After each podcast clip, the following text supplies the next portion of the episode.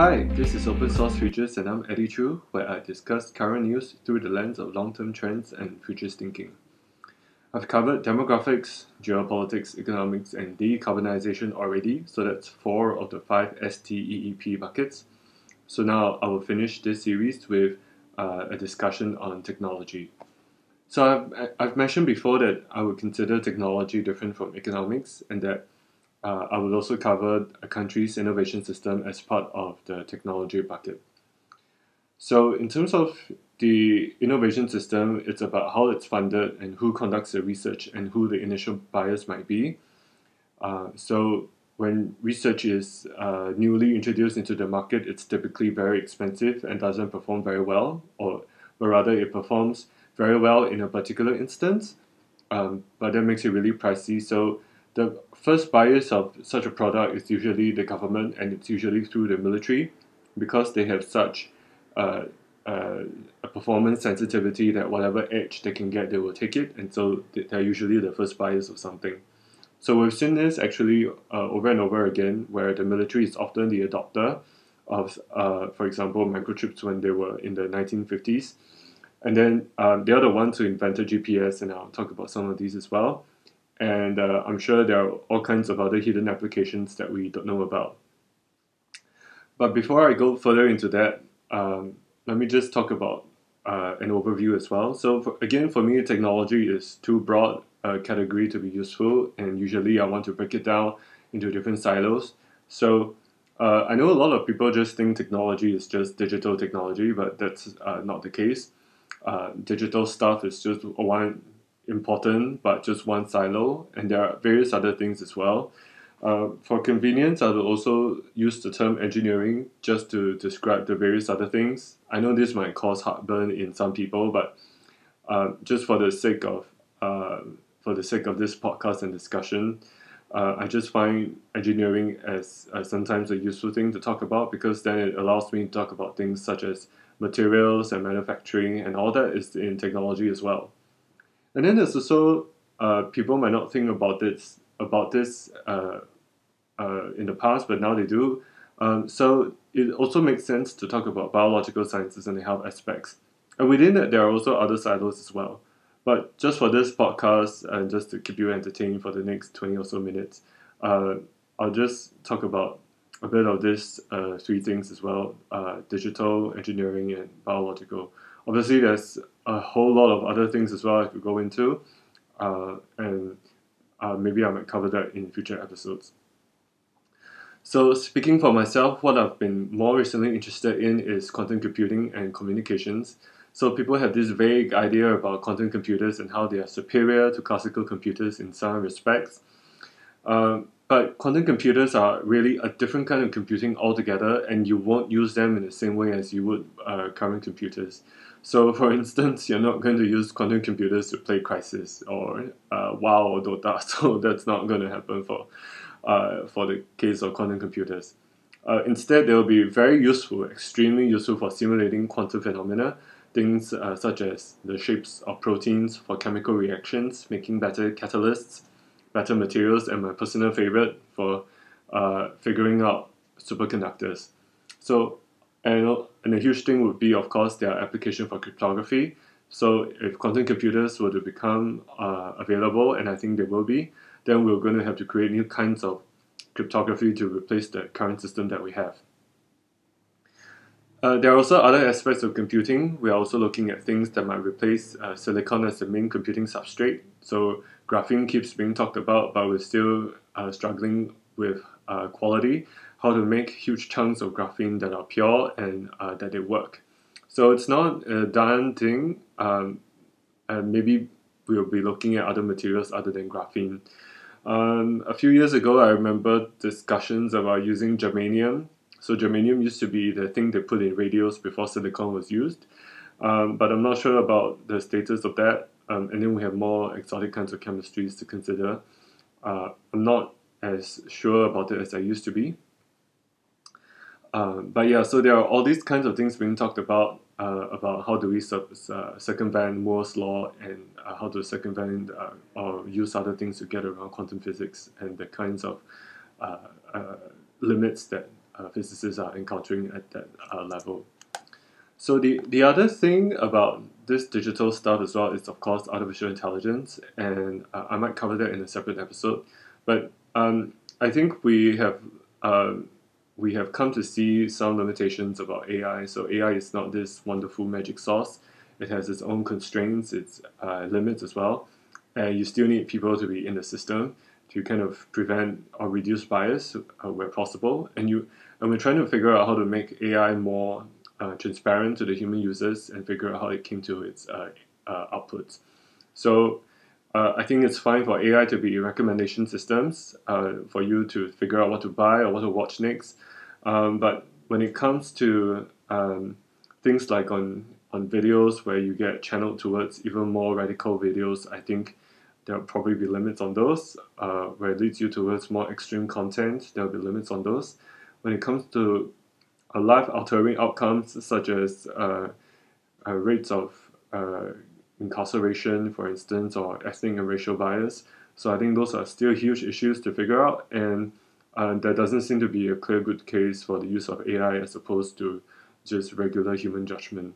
Uh, as flawed as they might be, but at least there are uh, rules for accountability and uh, auditing as well that might be more transparent to that, and so we might use Uh, use, go back to human judgments uh, for some of those in a more regulated context. But when it comes to, of course, uh, the work that we do, um, A I is not just used in recommendation systems, it's also used in various other things as well, uh, intermediate tools to help us uh, do our work easier. So I think increasingly A I is having that um, uh, job displacement, not, not job displacement, sorry, uh, job polarization. So Uh, you get a bunch of, uh, a lot of uh, low-skilled people doing work for low pay, uh, whereas a, a few people are able to maximize on the A I models and make a lot of money. So we might see uh, uh, more of inequality within the kinds of career structures that we have, and that would be a huge problem.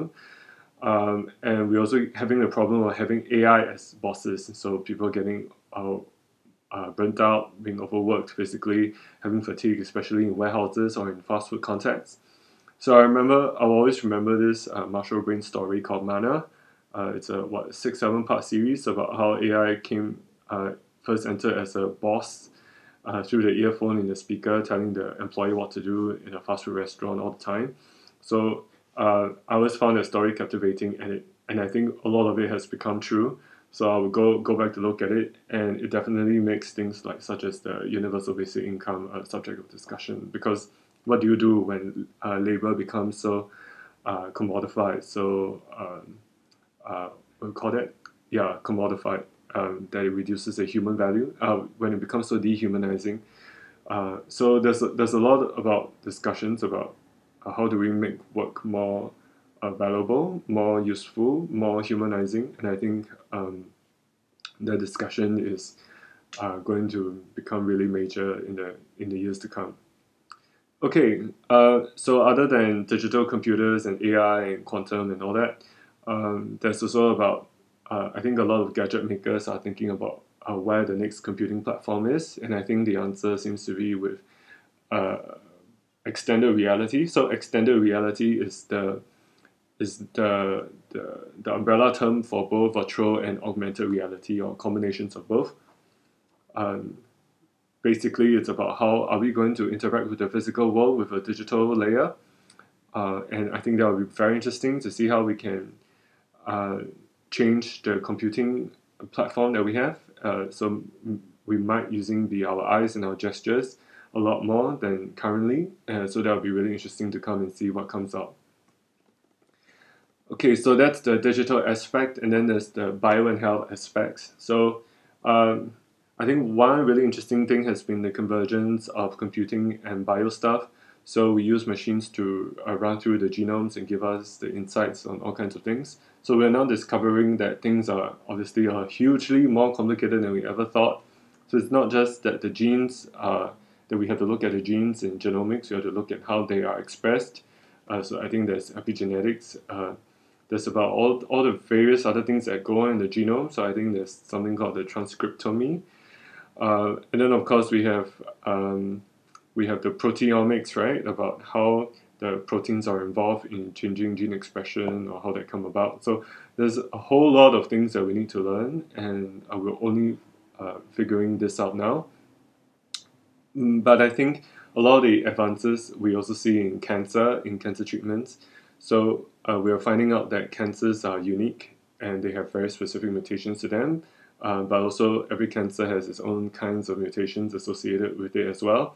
So even though both people can have the same kind of cancer in the same organ, but the kinds of mutations they have in their cancers might be quite different.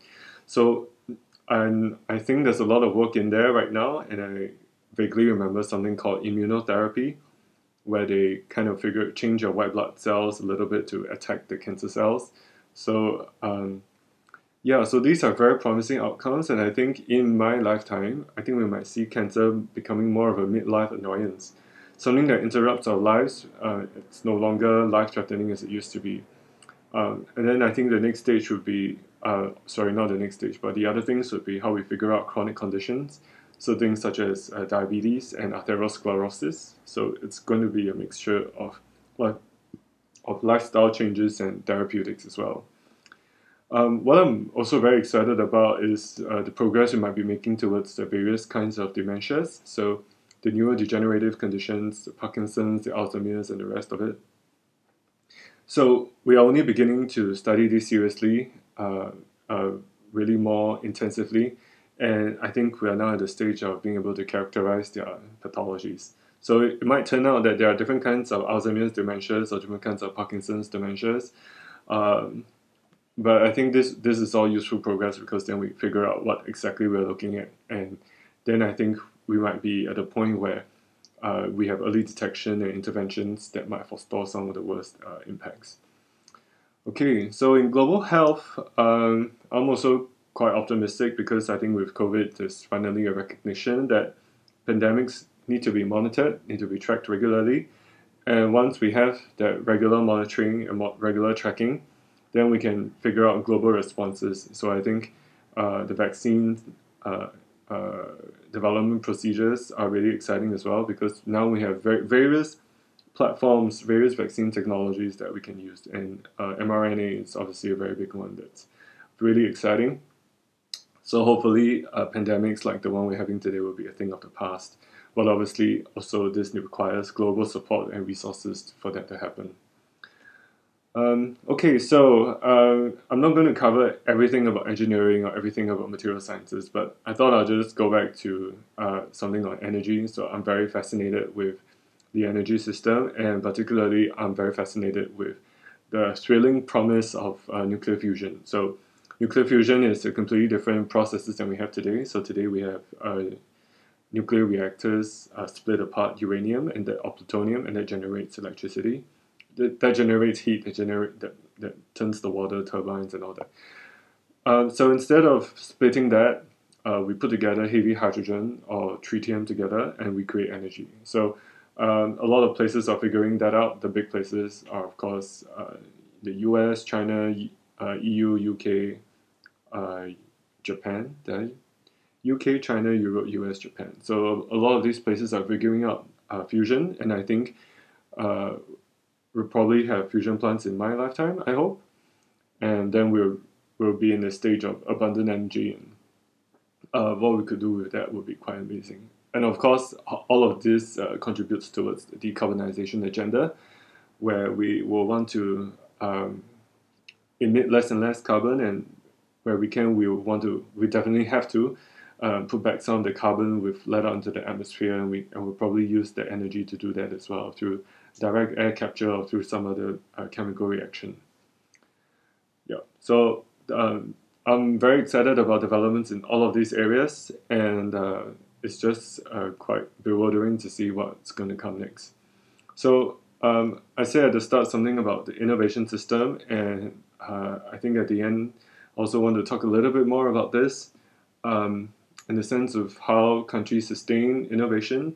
And I think the clearest example is in the U S uh, with their various uh, projects over the years.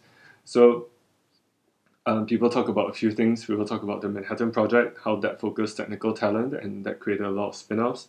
Uh, the radiation laboratory as well uh, created radars, set the foundations for radio systems, and uh, I think microelectronics as well. Um, and then you, we, we have to talk about something called DARPA, the Defense Advanced Research Projects Agency. So DARPA is, is responsible for making a lot of the world that we live with today. So for example, the G P S. G P S was a DARPA thing, originally developed to track submarines.